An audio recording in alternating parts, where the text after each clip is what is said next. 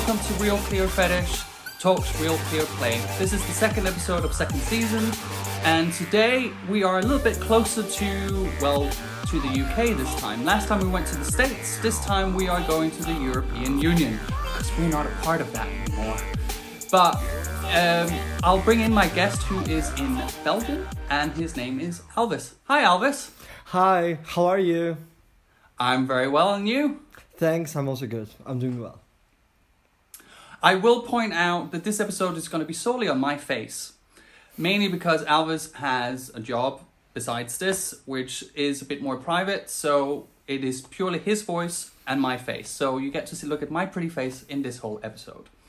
L- Shall we start with the three first questions, Alvis? And Yes. See how we go from there. Yes, we Okay. Cool.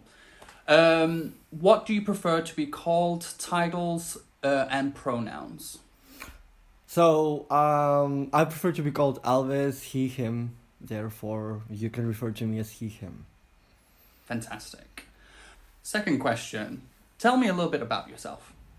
I'm in my 20s. Oh, that's what I'm gonna say. I have been sober for a little over three years now. Um, prior to my sobriety, as most of us, I was actively using not only alcohol but also like other substances like drugs. And I've been quite experimental with them. So I've tried everything besides um, um, heroin. So all the other things you name it i've done them and the alphabet. Yeah exactly so um i i know you know how it felt and everything and um then but we, I, I guess we will talk about it further in the episode but but that's like yeah, that's like where I'm coming from. So that's like you know for the listeners, like that's that's where I'm coming from. So uh, been there, done Fantastic. that, done. But uh, but I've been also so I haven't been. I'm not active in the fetish scene, um, unfortunately yet. Maybe I don't know. Um, that's mostly because I don't know. It just happened that way. But I've been also actively, well now not anymore for reasons, and obviously there, there's Corona. But I am not a stranger to the BDSM com- community, and I'm a self-proclaimed masochist. So um, there's that. Se- uh, third question, and you've kind of already answered it, but I'll ask it anyway. S- uh, sober, clear-headed, or um, social drinker? Sober, clear-headed. Good. Fantastic. And then we go to the fourth question, which kind of just leads us into, well, whatever we kind of end up talking about. What is uh, clear-headed play to you, and why is it important? All right, so clear-headed play to me is any sexual activity engagement, um, even a session which does not have to include penetration, um, which does not involve any added substances rather than your own sexual libido and energy. That's actually how I really see it. So to me, playing sober is just your own libido, your own sexual limitations, and your own nature being um, at play.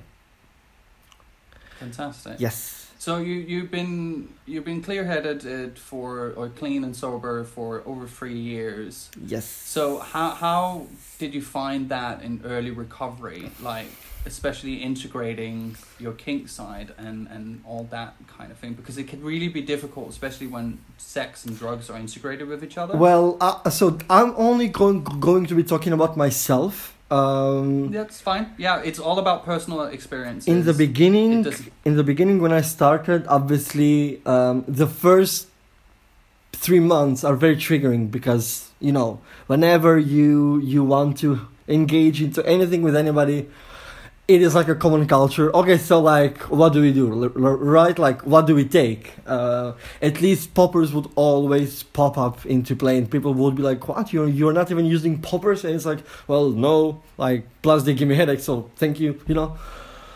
Um, so the first period was very difficult. Um, not about myself, not like it, it was not difficult for me to engage sexually with other people. The most difficult part was finding people that wanted to engage sexually with me because I was sober. And I think that's where a lot of a lot of relapses actually do happen because of the whole pressure of oh well if you're not taking any drugs we won't be on, on, on the same level therefore we are not going to be enjoying the same feeling and when somebody rejects you based on that it's it's it's obvious to me why some people actually do relapse. But in my case um i was just like you know what? I don't care. I am sober and i intend to be. Mostly i became sober to put this out. So i actually started my sobriety little shortly after I got diagnosed with hepatitis C, which nowadays is already I already took medications and I am undetectable. Uh, so I, I don't know if you can say it's cured, but once the hepatitis C becomes undetectable, you can no longer um, transmission it or transfer it to, any, to anybody else and, and it won't affect your liver whatsoever long term. So there's that. So when so, so little shortly after i got diagnosed with hepatitis c that was actually my, my motivation because i did not know when was i gonna get the medications. I had to actually take care of my liver obviously for obvious health reasons and then what started as sobriety caused by um, hepatitis c ended up as being sobriety in the long term. Because i think something around like a year and a half after i got diagnosed i actually got the medications and did the treatment and it worked for me.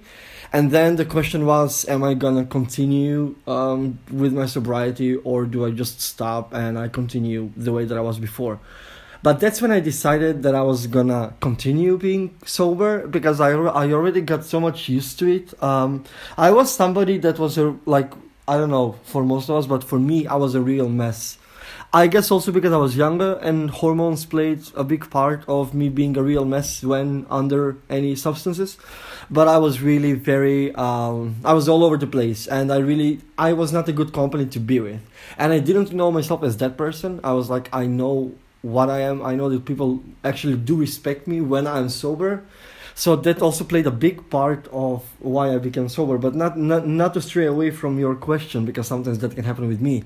Um, so after that year, year and a half, I said like, you know what, I'm gonna just simply go for being sober. Um, and the next best thing for me, which I did for a long period of time in my early sobriety, was BDSM and masochism. Why? Because that was a natural way for, for me to get high on endorphins, which actually produce obviously happy hormones, which do allow you to get into another feel in your head other than um, um, the normal one, the conscious one, you know?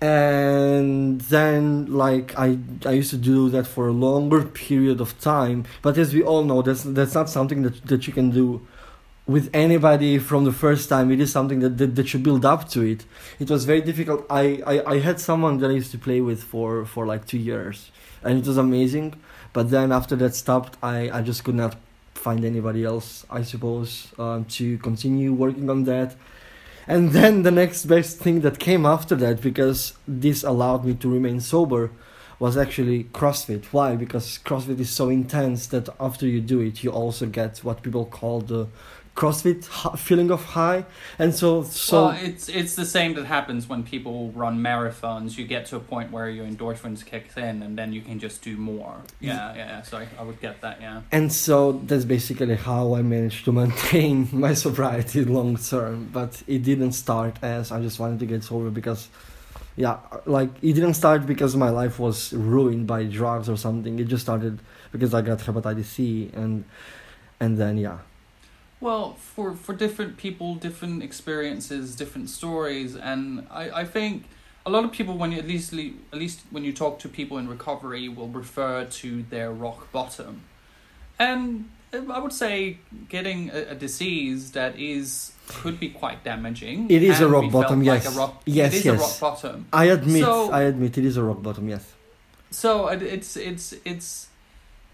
I think a lot one one thing you have to make clear with people, especially people who might be still struggling, is that everyone kind of has this idea of what a rock bottom should look like. Yes, yes, yes. That is not necessarily what it's. You you can have a successful job, a big car, big house, but everything is crumbling inside. You just don't know about it. No, no, you're Um, absolutely right. I do agree with you. I think, I think Mm. so. You were right that that was my rock bottom. Why? Because what happens when you hit the rock bottom was that you you you actually dare to to to like take a step back and re- and and reflect on, okay, what am I actually doing with my life?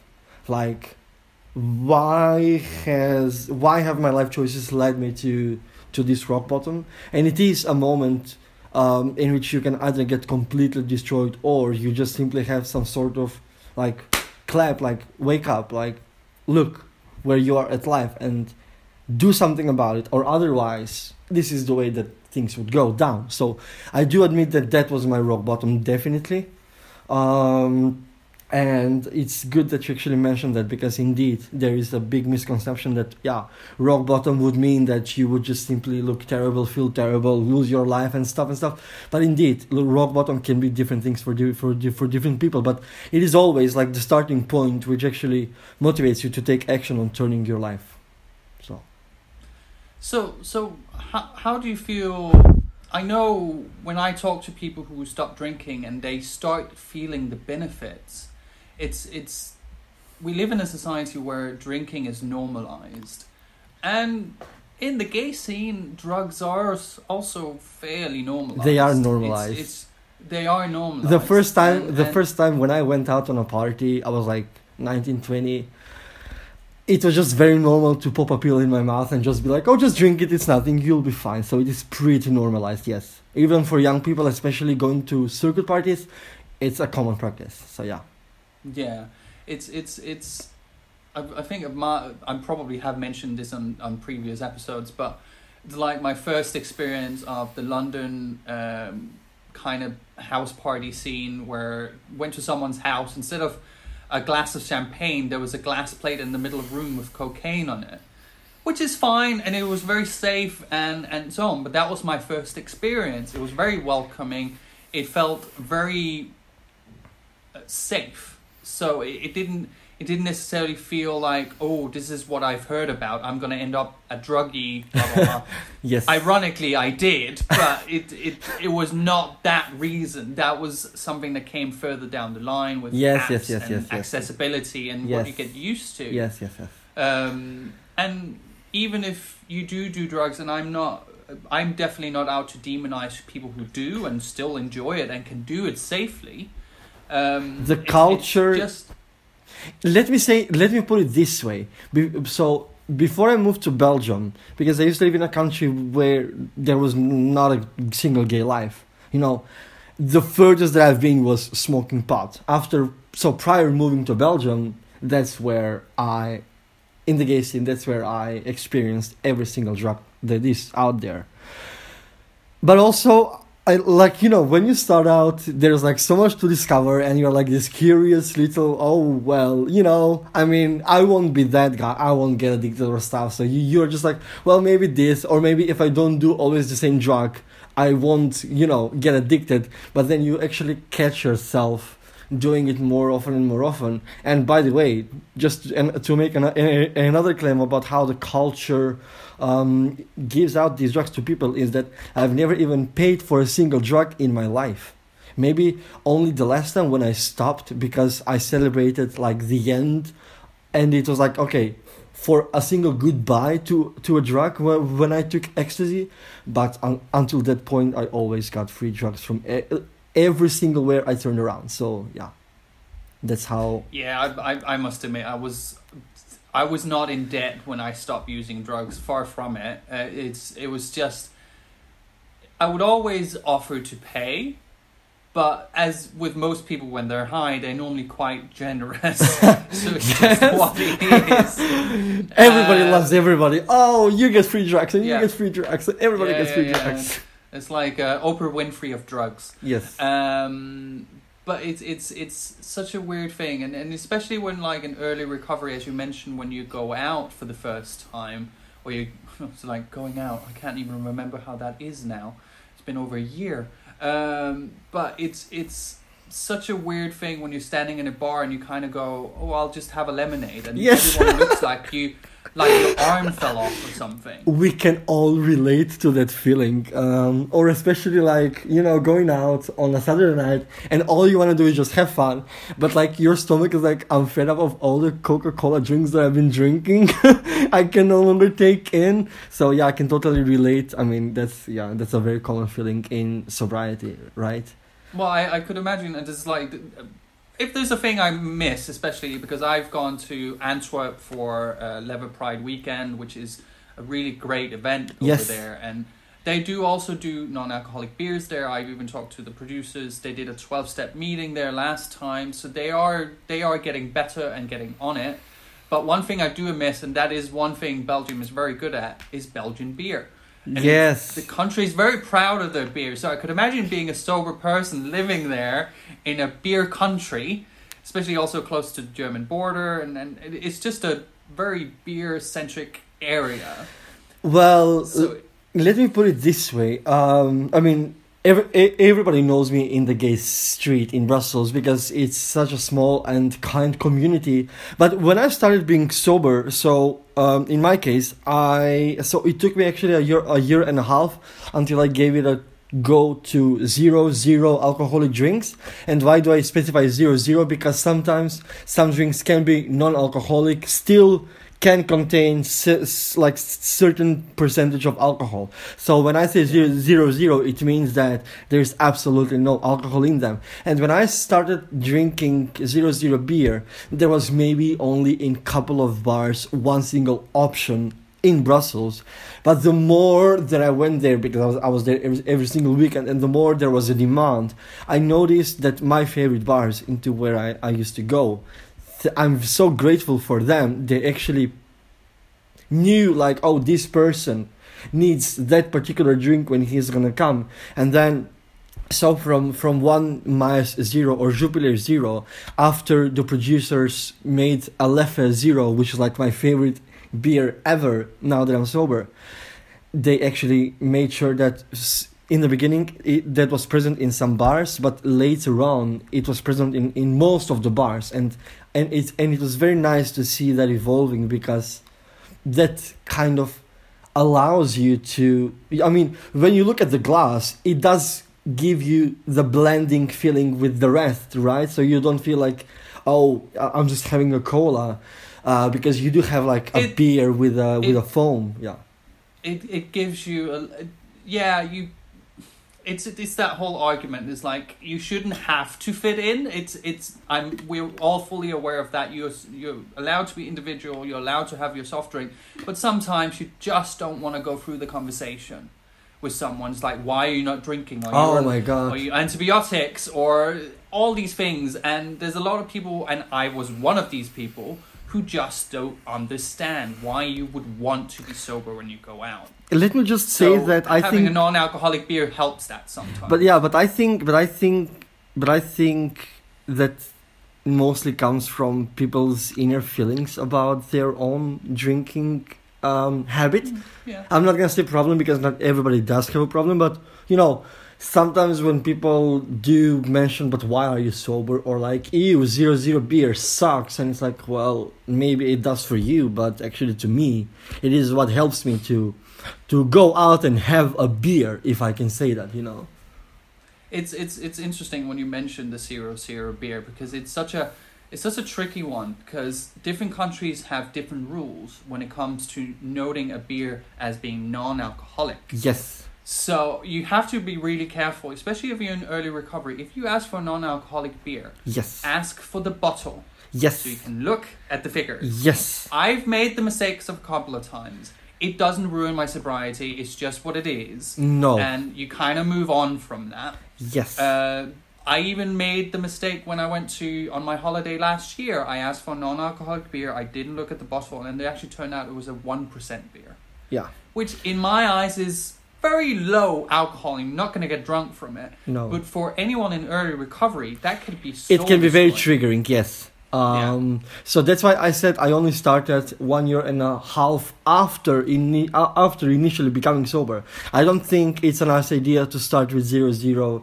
like from the beginning of your sobriety because all it's gonna do then is gonna be like, well, I do miss the real deal because you just stopped it and you will just end up relapsing. I think you do need to take a longer break before you actually start drinking zero zero. And as you said, you have to be very careful because once what happened to me, um, actually last year be- before the lockdown, was that I go to a bar and I'm like, okay, zero zero. They bring it to me, and I just took a sip. I didn't even um, have to um, like drink it, but you notice the difference as a sober person that drinks zero zero because it's very acid sort of feeling of a real beer. And I was just like, dude, like, you were just about to break my sobriety. I mean, it was in my mouth, but like, please, Oh yeah. yeah. this is not zero zero, and you really ha- have to be careful because you don't know why somebody is drinking zero zero. He apologized, but I I am no strange I am no stranger to the trickiness behind asking a zero zero. What I usually do is I just say. Bring me the bottle and bring me a glass, and I'm gonna serve myself. And that's how you. That- that that's how you ensure what goes into your um, glass. Yes. I, I have had bartenders pour me a beer and then throw the bottle away where I've literally said to them, Do you mind, but can I see the bottle? please?" yeah, yeah, yeah. And they have to fish it out. I don't care if they look at me annoyed. Yeah, it's yeah, like, yeah, yeah. I want to see the bottle. Yeah, yeah, I'm yeah. asking for non alcoholic beer. It changes from spot to spot. Uh, when I when I told the bartender in Gran Canaria when I went on holiday, he was very apologetic. He didn't actually realize that this was a slightly higher dose uh, uh, alcohol in this beer, and he gave me the next uh, cola for free as an apology. And he was like, "Oh, I'll do better now. If someone do does ask, I will point it out." And it it takes so little to kind of go into a bar or the manager of the bar and kind of go, "Well, I'm sober." You're not really catering to the sober crowd, and there is a bigger, bigger crowd of young people who don't drink, who choose not to drink because it's. I wouldn't say it's become unfashionable, but there is definitely a bigger group of people who don't drink nowadays. Yeah. No, definitely, so I it, it is about it's it's about taking a hold of your organizers of the different parties and so on, and kind of just going, actually, can you cater for us as well? Yes, I, I yes. contact the Recon when they do big parties here in London, and they're more than happy to cater for the sober crowd because there will be a great big deal of sober people in the fetish scene as well because there is quite a few of us that are in recovery. Yes, but I actually do hope that we will go from having only zero zero beer to also having all the variety of zero zero drinks that exist out there. Sorry, like there is zero zero red wine, white wine, champagne. It's like there is. There are so many options nowadays on the market that you can go and find in a supermarket, but in a bar you cannot, and it's a big pity. And I always say, like, you would like if you just buy three or four bottles, it would not cost you anything but in one week you would actually be able to give options to, to sober people. It is nothing hmm. for what you will give out to, to people coming at the bars but maybe one day you know if we are ambitious we will get there Absolutely, and it's it's it's it's such a weird one. I've I've had I talk to people who are recovering alcoholics who have a big problem with non-alcoholic drinks because for them that is a massive trigger. yes And I would never suggest someone that has an al- has alcoholism to do non-alcoholic drinks. no It can i also be very would never tricky. but But for some, but for someone who has a drug problem, I don't categorize myself as an alcoholic. I do like enjoying a non-alcoholic beer sometimes. I have been in the situation where I've been at um, a big event with some friends, and I order because you can never get pints; you can only get in the bottles. yes So just to fit in, I bought two non-alcohol non-alcoholic beers, poured it in a pint glass just to fit in. Very expensive beer. It was like ten pounds. And a couple of days later, one of my friends came up just like, "So Ralph, have you started drinking again?" It's like, "No, it's a non. It was a non-alcoholic beer. Just come up and ask the question if you're worried." let me But say he, that he he asked. I was more alcoholic than addicted to drugs, but I did both. So I am not stranger to both communities and both sides of every single coin. And when you said that the NA or AA um, commu- community condemn zero zero alcohol, I'm also no strangers to that. Like to put it out there. Yeah. So this is only my opinion. So like I don't want anybody to. Absolutely, absolutely, absolutely. But for me, AA did not work for one simple single reason. And I think I would like to speak about that for a while because, and this is only really my opinion, but to me, the way that I see it, Mm. it's way too triggering for you to be able to give up completely on old habits like drinking. And why is that so? Because when you're in the room and when you're sharing, all you talk about is and uh, like at one moment in my sobriety after i stopped drinking alcohol it just felt like i had to go back to the days when i was drinking just to be able to share something in the room. And that's when i I, re- I realized like it doesn't it doesn't work anymore for me because it was way too triggering. It, it was like all the time talking about what i'm trying to leave behind. And some people actually would like scream and shout oh my god how dare you? Aa saves many lives. That's true. But i also want to encourage people maybe out there that think that think like well is there maybe any sobriety without doing any program or without doing the 12 steps. Yes as long as you find the coping mechanism for it yes there is. For me coping mechanisms were as i said either play either crossfit anything that gave me a way to uh, to abstain from drinking.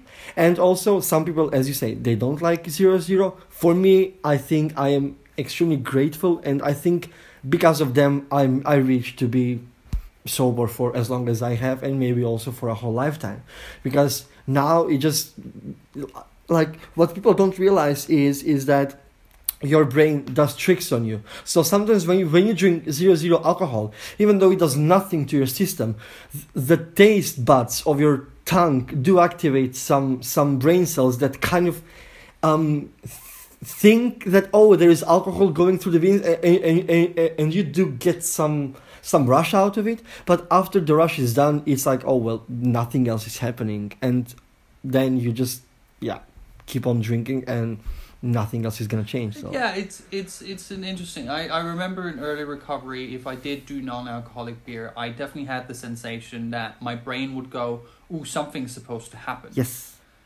Um, for someone in early recovery, that can be a little bit tricky. Very you have to be careful. yes, Um, and but yeah, I fully agree with you. There is such a vibrant variety of stuff you can do to help your recovery. I I've done a lot of um, I've I've read self help books. I've done psychotherapy. I've done um, I'm about to start something that's called the Gay Happiness Project, which is a twelve week course where we just deal with like uh, where you are in your life, what's your gay experience. It's all about like confidence and are you where you want to be in your work life, stuff like that. I don't know precisely how what it's gonna entail, but I've had it recommended.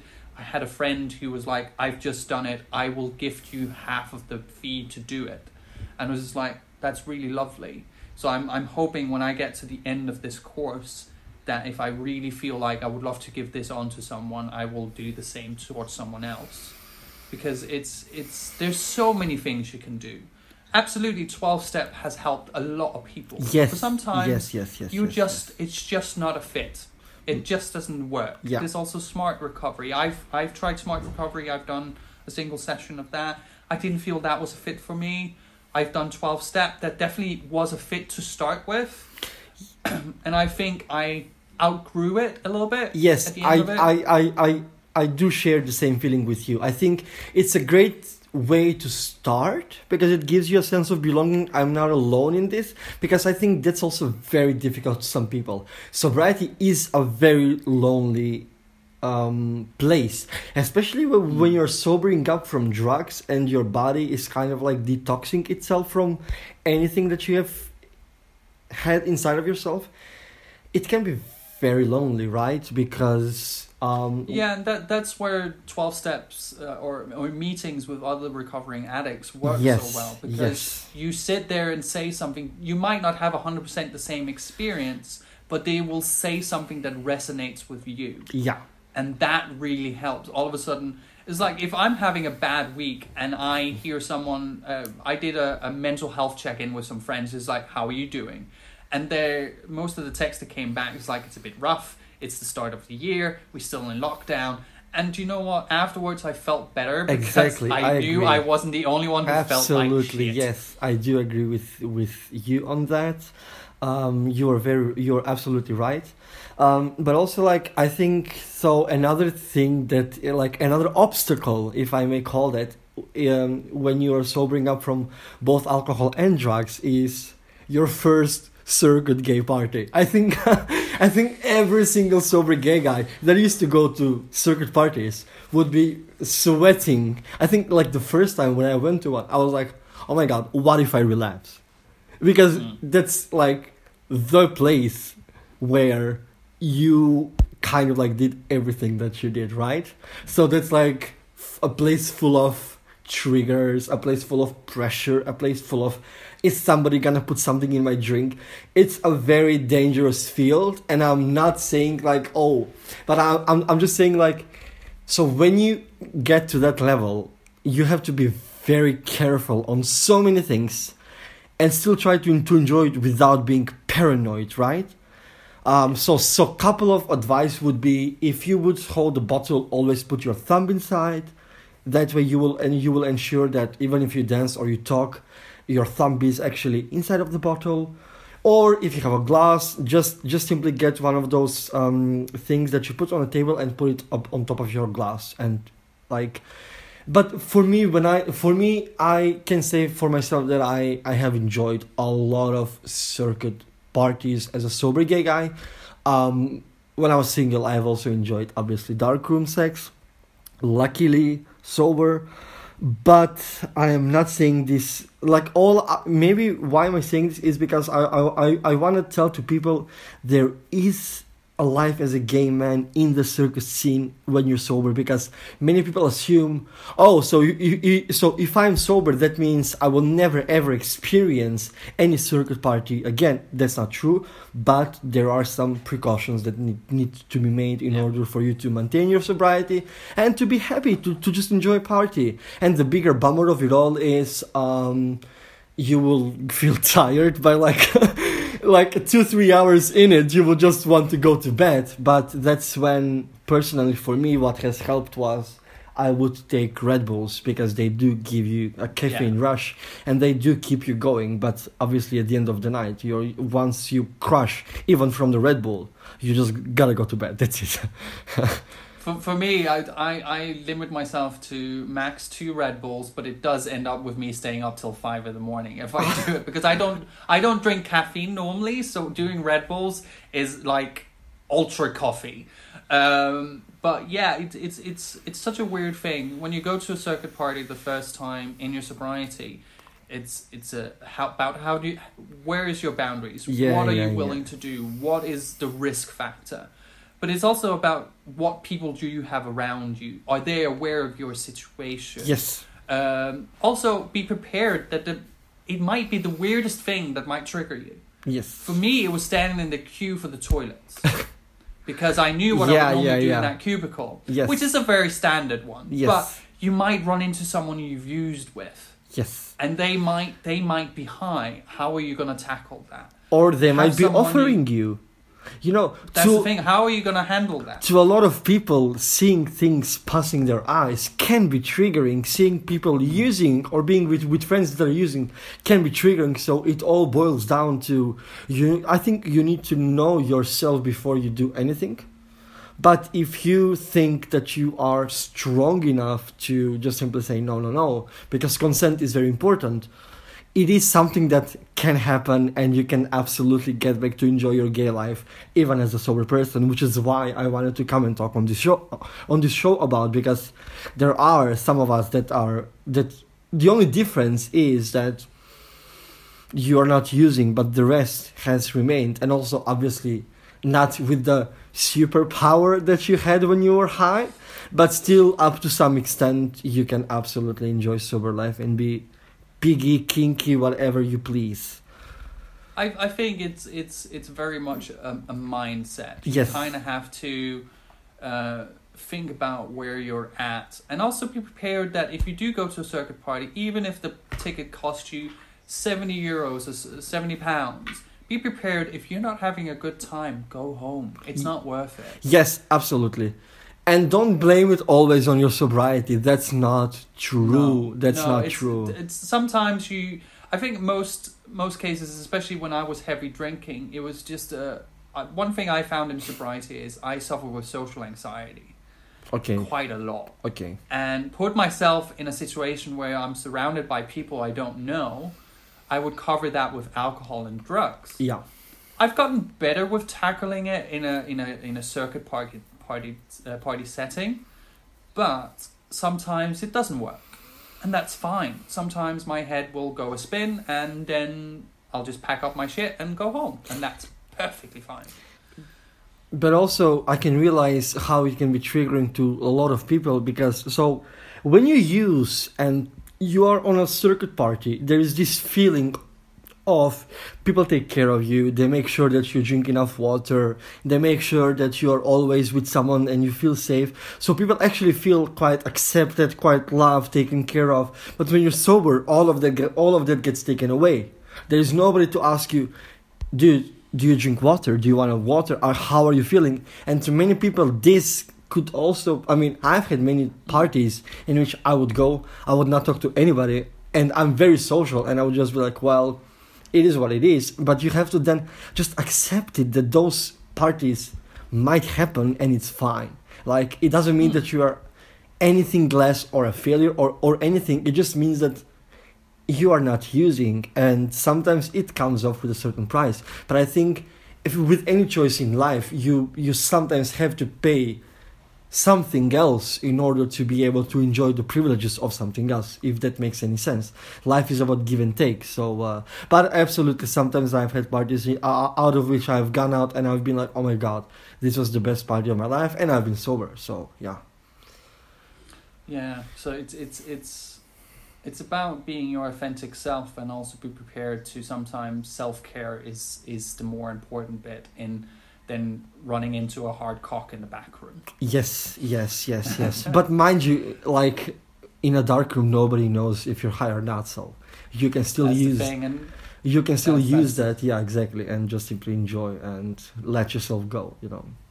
yeah, absolutely, absolutely. But yeah, I, I think we've gotten to the point now where I want to say thank you for coming on. It's been absolutely lovely, a joy to talk to you and, and share your experiences. Well, thank you for having me. I absolutely loved being here, and I think I've covered most of the topics that I wanted to. So Fantastic. Thank you very much. you're welcome. And this was this episode of Real Clear Fetish Talks Real Clear Play. Uh, you got the enjoyment of my face in an hour, but that's fine. And uh, Alvis came with some his experiences. We will now be two weeks before the next episode, and in the next episode, we're going down under. So we are traveling all over the world. So I'll see you in two weeks' time. Bye.